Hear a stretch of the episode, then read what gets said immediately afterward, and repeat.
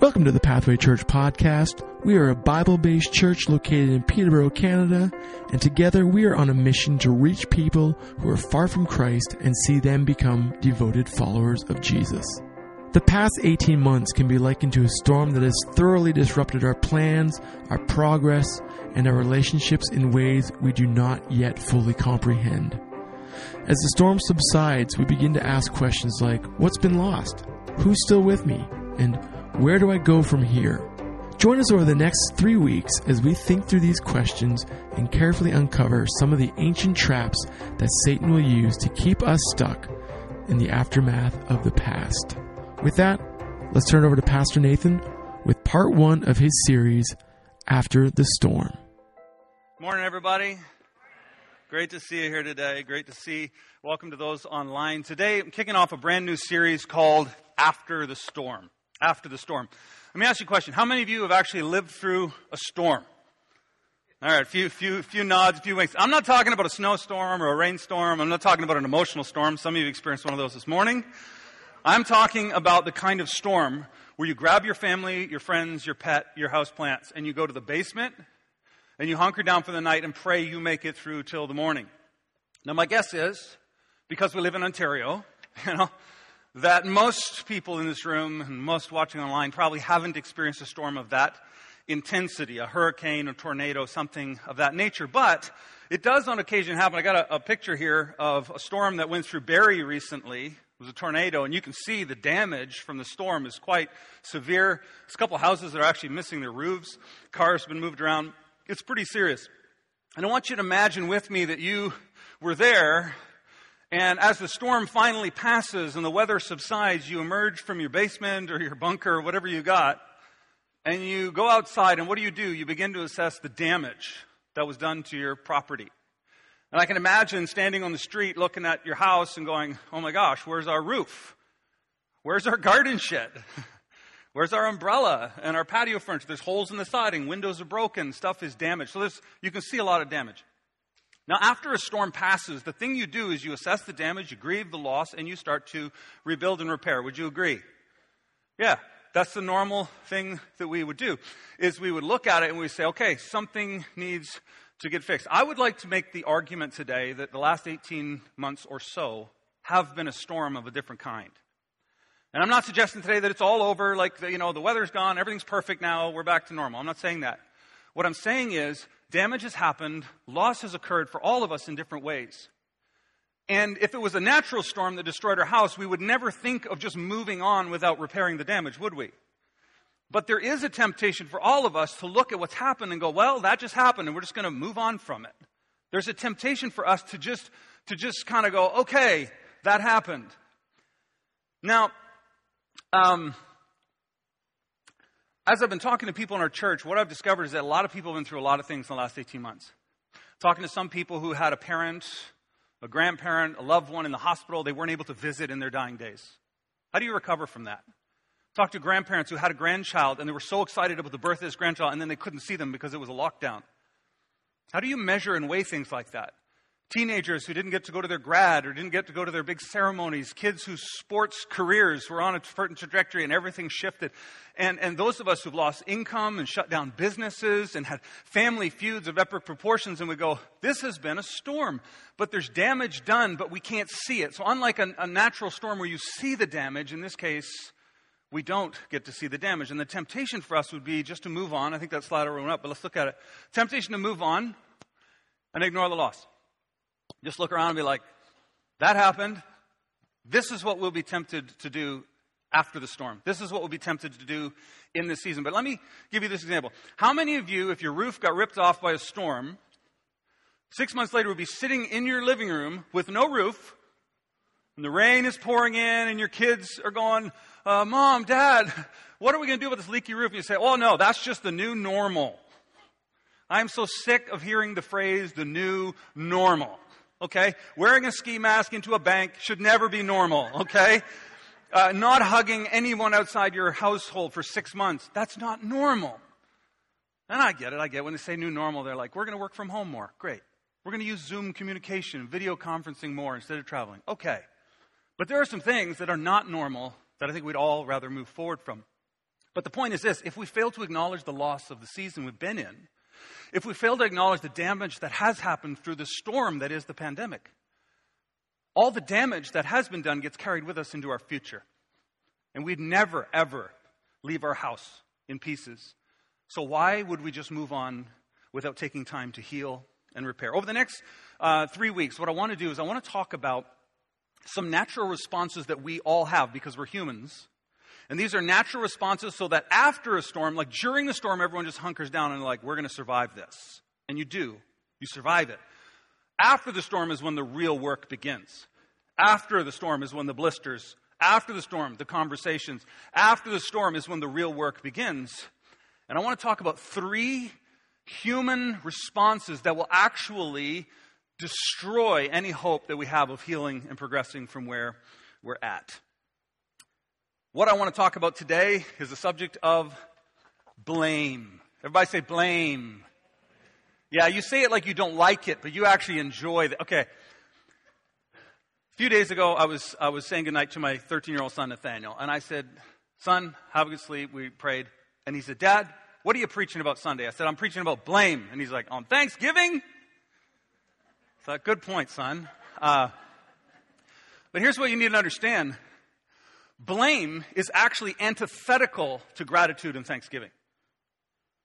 It's impossible to be grateful for what others have done for you, what God and others have done for you, when you're blaming God and others for what they didn't do for you.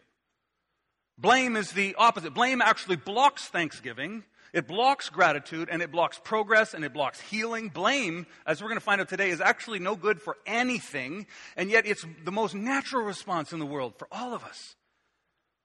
See, blame focuses on how others have harmed you, where gratitude focuses on other, how others have helped you. It's the exact opposite. And so perhaps today, if you're having a hard time being grateful, there's a blame problem, perhaps. And perhaps by moving beyond the, and that's the title of my message today, is beyond blame, because I think that's where we want to get to. We want to get to the other side of it, where we're no longer blaming, and there we can be grateful and thankful.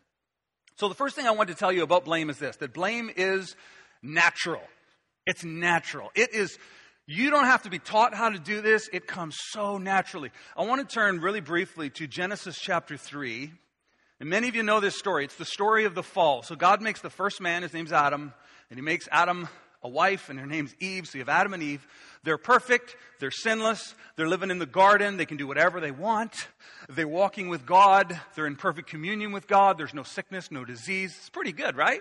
God gives them one rule don't eat from that tree. And of course, if you know the story, Eve's standing by that tree, I guess, and Satan comes in the form of a serpent and says to her, Did God really say don't eat that? Yep, that's what he said, for sure. That's what he said. And what he does is he twists the truth. He says, God said not to eat it because it would harm you and you would die, but I think God actually wants to keep something good from you. If you eat it, you'll be like him, and he's actually keeping you from something good. This lie continues to this day. How many of us haven't thought at some point, God says not to do that, but He just doesn't want me to have fun? God says not to do that, but I know that if I do that, it'll work out really well for me. Never does. That's the lie. And Eve, as you know, takes this fruit and eats the fruit. And apparently her husband, you can read all about it, Genesis 3. Apparently her husband, Adam, is standing right there listening to the conversation, watching her eat it. It's like, let's see what happens to her. If she dies, I won't eat it. Like, I don't know what he was thinking, right? But he's watching her eat it. And then she turns and she hands the fruit to him and he eats it. And the scripture tells us that immediately they recognized they were naked. Something that they had had was now gone. And in their nakedness, they, they took leaves and they covered themselves, right? They made clothes out of leaves and they start hiding from God. That's where I want to pick things up, okay? Because next week we're going to talk about how one of our natural responses is to hide from God and others. You're going to love it. Today, let's focus on blame. They're hiding. God comes to find them, and here's, let's look at verse 11. Uh, God says this Have you, he's talking to Adam, he talks to the man first, have you eaten of the tree which I commanded you not to eat? Now, how many of you know this is a yes or no answer? So many times I've asked my kids something like, Have you? And they're like, Ah! And it's, okay. Have you eaten of the tree that I command you not to eat? Let's look at his answer. The woman, the man said, the woman whom you gave to be with me, she gave me fruit of the tree and I ate. Now I want you to think about this. is actually incredible because he is not a professional sinner like you and I. We were born with sin, and from the time we were little, it's like, Who smashed the vase? Billy. Susie. Like, it was just like we've had years of practice. Adam and Eve just sinned for the first time. And he's already a professional blamer. Did you eat the fruit, Adam? She did it. He, he points at his wife. What a scoundrel. And then he says this. He says, the woman you gave me, go back, go back, go back. The woman you gave me. Now this is what psychologists call projection. Fancy word. It's like, not only did the, my wife give me the fruit, but you gave me the wife who gave me the fruit, so you're also to blame. He's pointing at his wife and he's pointing at God. This guy's a masterful blamer on day one. And so are you and I. It's so natural. It's so easy. For some of you are thinking, what a scoundrel that man. Let's see what he says to the woman. He says, he says to the woman, what is this that you have done? Once again, simple question. And the woman said, the serpent deceived me and I ate. So, in this very first encounter with blame and sin, here's what we discover. The man blames another person and he blames God, and then Eve blames the devil. That's pretty much got all our bases covered, doesn't it? Isn't that whose fault it is? It's my wife's fault. It's my brother's fault. It's my parents' fault. It's the government's fault. It's God's fault. It's Satan's fault. We got them all covered right there. So natural. So simple. So straightforward, but not helpful. Now you might think, well, that's just an ancient biblical story about sin. Well, let me tell you about a story from my own life. Not so long ago, a couple weeks back, uh, during the night, someone broke into our van. It's parked in our park in our driveway. Driveway. And we assume it was a homeless person because there were some things of value in there they just ignored and they just took cash and coins and things that they could use really easily. Uh, so we assume that. Uh, come out in the morning. My wife goes to leave for work and she walks out and she opens the door to our van and she sees all the contents from the glove box spilled on the floor in the seat. Now, she does not assume that someone broke into our van and searched it. She marches into the house and says, Nathan, what did you do to my van? and I'm, the thing that's going through my mind is like, your van? I'm stuck over there. So, our van? Um, so I go out and I, I, and she opens the door and I look inside and she's like, why would you? And I said, I didn't do that. I said, somebody broke into our vehicle. And I reached in behind the passenger seat. There's a pocket and I reached in because the day before we had found money in there. It was my son's birthday money. And I reached into that pocket and that cash is gone. It was at least $20. It's gone. And I look and all the change for coffee, it's gone. Card, Tim Hortons card's gone. Everything's gone of value, right? They left a lighter for us, so that was on the seat. But, uh, and I, and I thought for a second and I thought, wait a minute.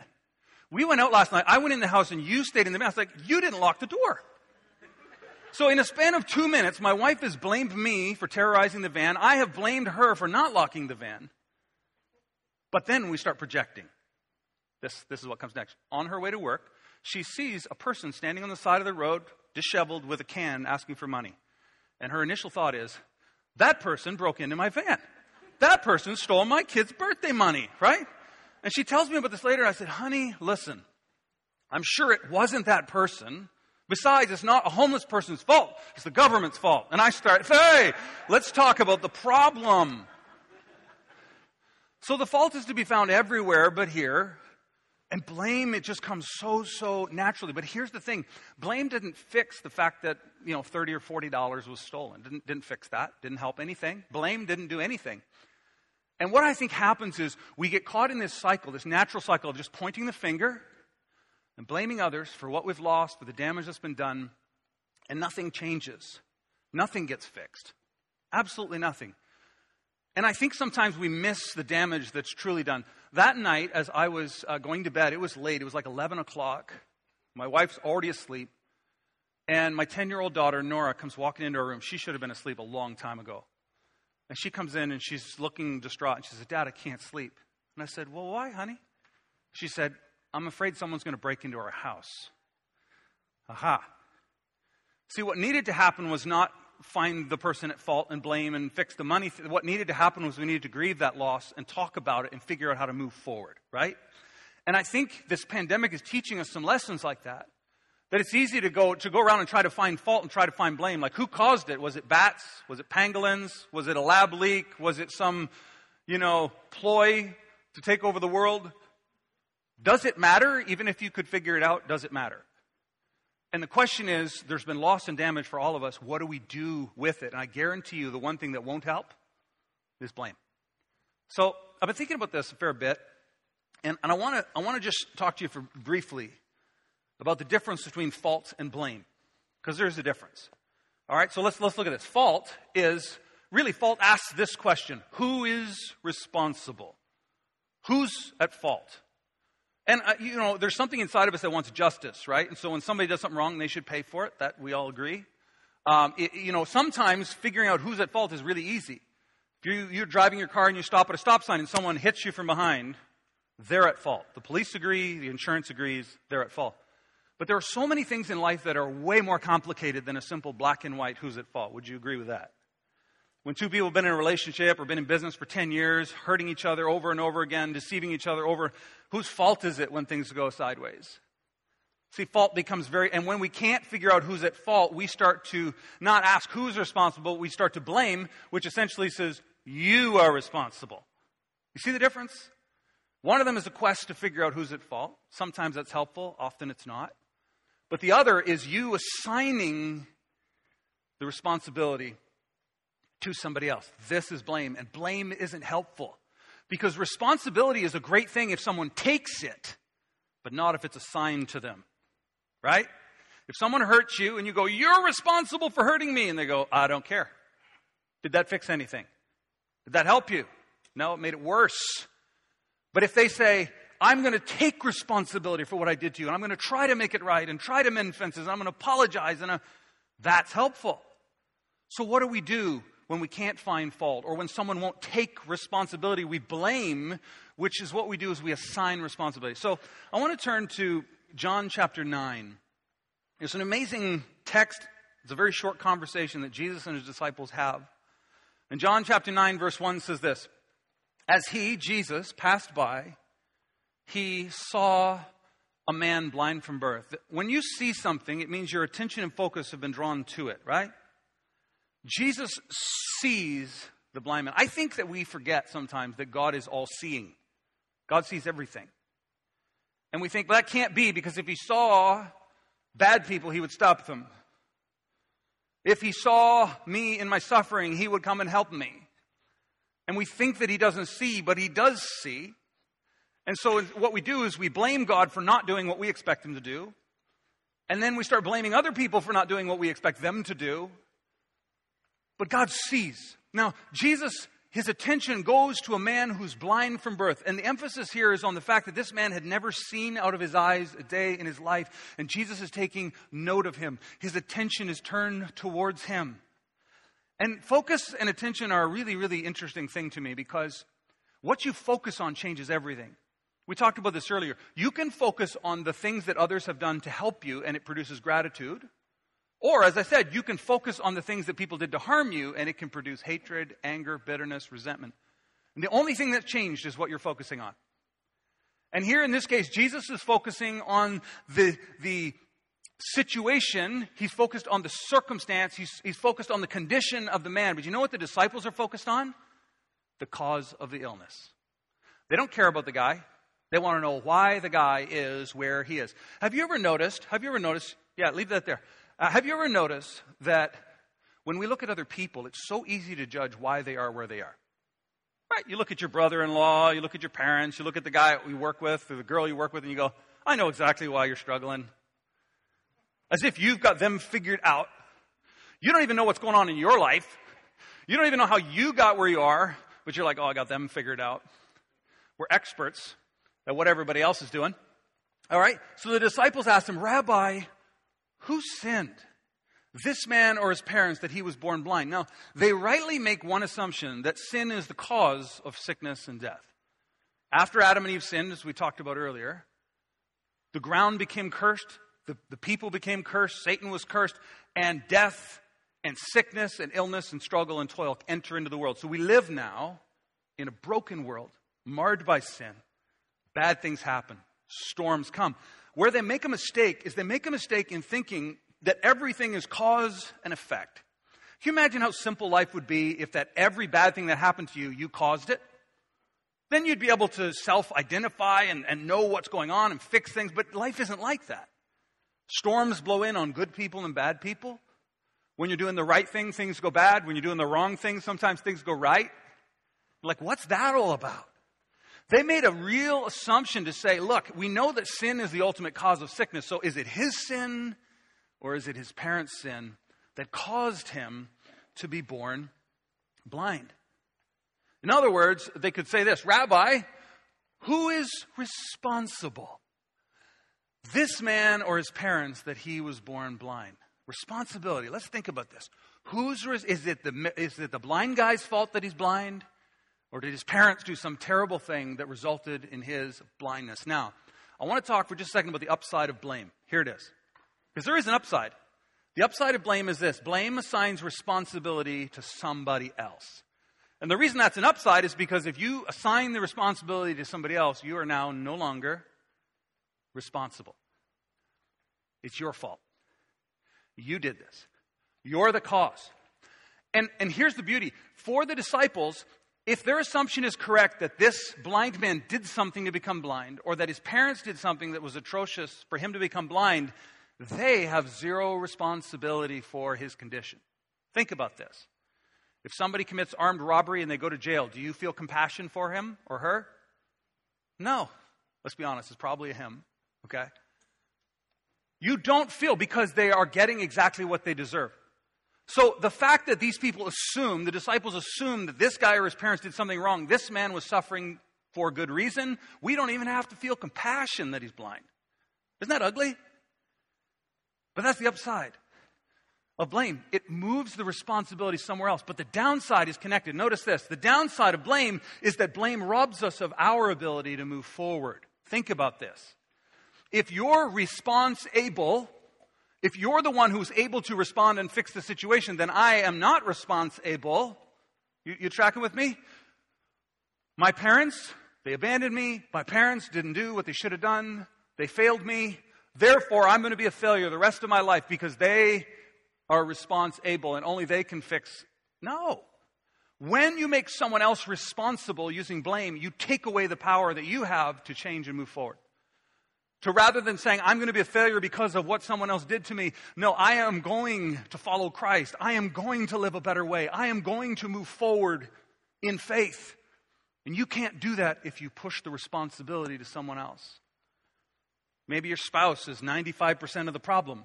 And I think all of us think the spouse is 95% of the problem. The boss is the problem. The coworker is the problem. The, the other person is the problem. Maybe they are 95% at fault. But when you blame and you put the responsibility on them, guess what? You limit your ability to move forward. You can't fix a marriage if it's all their fault. You can't fix the culture at your work if only your boss has the power to do something about it. And so blame really doesn't help.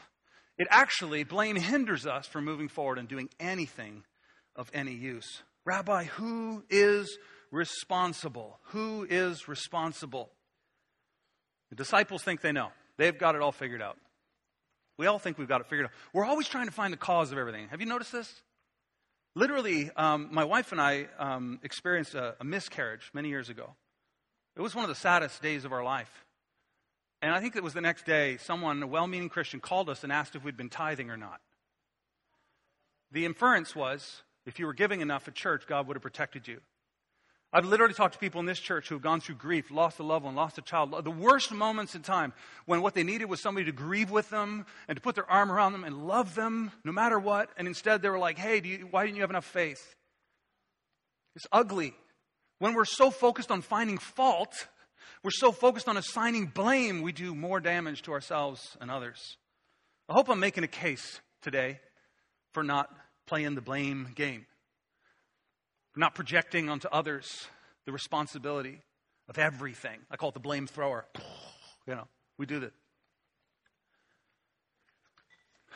So,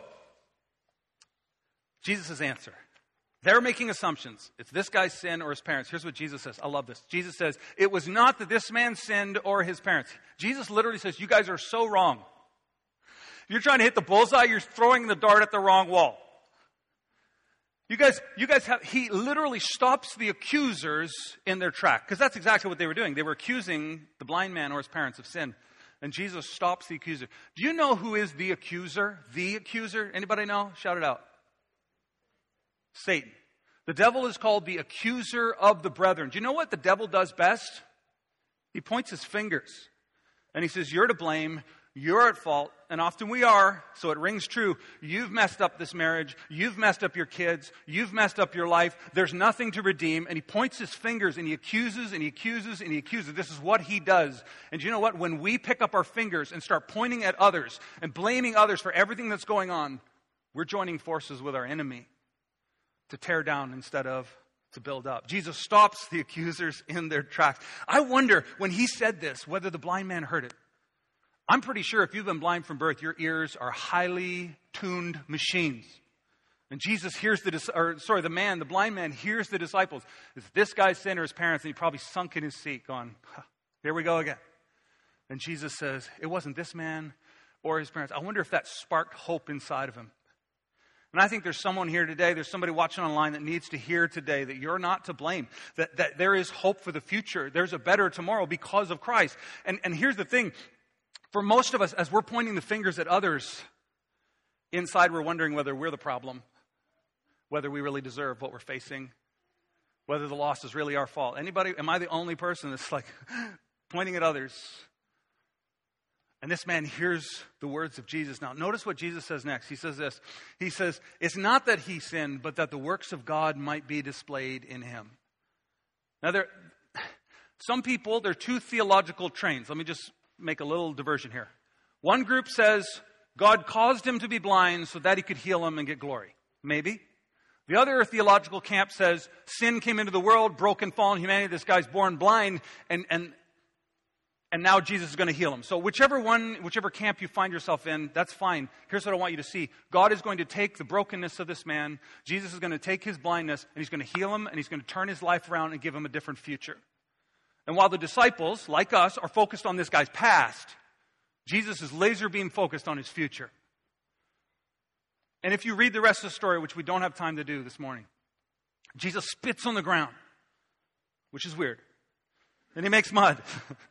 glad you agree. He makes mud with his fingers, and he takes the mud and he smears it into this man's eyes, which actually makes the situation worse. Now you're blind and humiliated. And then he tells the man, Go, he's blind, you know, go and wash your eyes in the pool of Siloam. He's stumbling off in the dark to find the pool. It doesn't say anybody helped him, but he goes. He takes a step forward, even though he doesn't understand, even though it doesn't make sense. And when he washes his eyes in the pool, his eyes are open for the first time. And as you might imagine, he celebrates. He goes to tell all of his disabled friends about what Jesus has done for him and his life is changed, and many other lives are changed. God works through broken people. If we understood that, we wouldn't be so quick to hide our brokenness, to be inauthentic because we're trying to preserve the persona that we've got it together. Rather, we discover that, that in my weakness, his strength is made perfect. That he uses my failures and my weaknesses and yours and turns them around. He continues to say this. Verse 4, he says, But he said, no, next verse. We must work the works of him who sent me while it is still day. This is Jesus, okay? Right before he heals the guy. Night is coming when no one can work. Jesus like, I got stuff to do. I got to heal this guy. I got to change this guy's future. There's work to be done. Next verse. He goes on to say this, as long as I am in the world, I am the light of the world. Jesus like, I didn't come to point fingers. I didn't come to assign fault or blame. I came to heal. I came to open blind eyes. I came to love. I came to give my life a ransom for many. I came to give, not to assign blame. I don't know about you, but I'm pretty thankful that that's the case. There's another story I want to just quickly allude to. It's found in John chapter 8. And I'll close on this because I, I want to make a point here. In John chapter 8, Jesus, these religious leaders, they catch a woman who's in adultery. So they catch her, she's clothes her off, it's a bad situation. They drag her out, she's probably covered in a house coat, right? They drag her out into the street and they throw her at the feet of Jesus and they pick up stones to kill her because the law of Moses said that if you were an adulterer, if you were caught in a, in a, in a sexual act with someone who wasn't your, your husband or wife, you were to be stoned. And so they put her there and they're like, the law says she's guilty and we caught her. Like, this isn't a he said, she said. We caught her. and they pick up their stones, and they're about to cast those stones in judgment upon her. And Jesus says this Let him who is without sin. Another way we could say this let him who is blameless, without blame, without fault, among you be the first to throw a stone at her. Let him who is without blame. He's like, if none of you have ever sinned, if none of you have ever been at fault, then you go ahead and throw the first rock. And there they stand, holding their rocks and considering their sin. You know what the text tells us? The text tells us that um, they began to drop their stones one by one, starting with the oldest. See, old people have perspective. All the old people said, Amen. old people have perspective. I have perspective now at my age that I didn't have when I was 30. I thought I knew what I was doing as a parent when I was 30. Now I'm like, ah, I don't know. I hope it works. And your kids, they grow up and then they point at you and they start blaming you for all the things you should have done or didn't do right. And the only consolation you have is that one day they grow up and have kids, and their kids will stand and do the same thing. And you go, ha, welcome to the club. Jesus says, Neither do I condemn you. It's like, did none of them condemn you? She says, No, Lord. Then neither do I condemn you. Go from now on and sin no more. Go and live a different life because of what I'm doing for you right now. Now, when I, whenever I read this story, I'm always struck by the fact that Jesus was the only person who had the right to throw a stone. Because he was the only one without sin. He was the only blameless one. He was the only one who could have executed the law with a clear conscience to take her life. And he chose not to. And the reason why he chose not to is because he didn't come to blame, he didn't come to point fingers. John 3 17, everybody reads John 3 16. John 3 17 says, that God did not send his Son into the world to condemn the world, but that through his Son we might be saved. The world might be saved through him.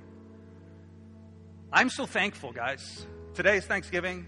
I don't want to be somebody who's pointing the fingers at you or my family or anyone else. I don't want to be someone assigning responsibility and blame to everyone else. I don't want to be pointing the fingers because I am so grateful today that Jesus didn't point his finger at my sinful heart and say, You're going to pay that instead of pointing at you and pointing at me, he spread his arms wide open on the cross. And what he did is instead of assigning responsibility to us, he took responsibility for our sin. The weight of our sin was upon his body. The punishment, the stripes in his back, the thorns in his head, he took it upon himself. And in so doing, he ended the eye for an eye and tooth for a tooth. And here's the most beautiful thing God has called us, Christ has called us to follow him and to do likewise. Someone might be saying, thinking, well, this is great. Not, it's not very deep. Let's go deeper, Pastor. Like, until we stop blaming and pointing fingers, there's nothing deeper than that. And what Christ has done for us, may we receive His love, His forgiveness in spite of what we've done, and then turn and do the same for others. I know that there are people here who have had horrible things done to you. People have left you, people have walked out on you, people have harmed you, people haven't done what they should have done. But here's what I want you to know you can forgive, you can heal, you can take responsibility, not for what will happen to you, but for what comes next. And Christ has made it possible for us to live a different way.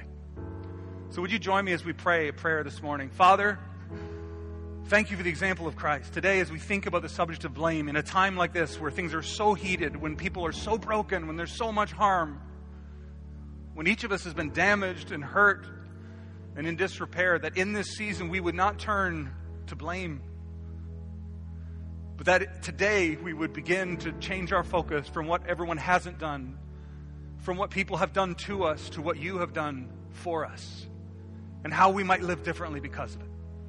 I pray, Father, that we would leave this place not just thankful for what you've done, but extending grace and forgiveness to those around us. Help us to take responsibility back. Lord, if there's anyone in this place on Thanksgiving who has never received you into their life and, and made you their Lord, I pray that they would not leave this place without saying, God, come into my life. Lead me, guide me. I receive your forgiveness and love. In Jesus' name. Thanks so much for joining us on this episode of our podcast. Please make sure to visit our quick links. If you want prayer or care, please visit pathwaylife.com forward slash care. You can also visit our Facebook page at facebook.com forward slash pathway life and Instagram forward slash pathway life church. Have a great week, and we look forward to seeing you soon.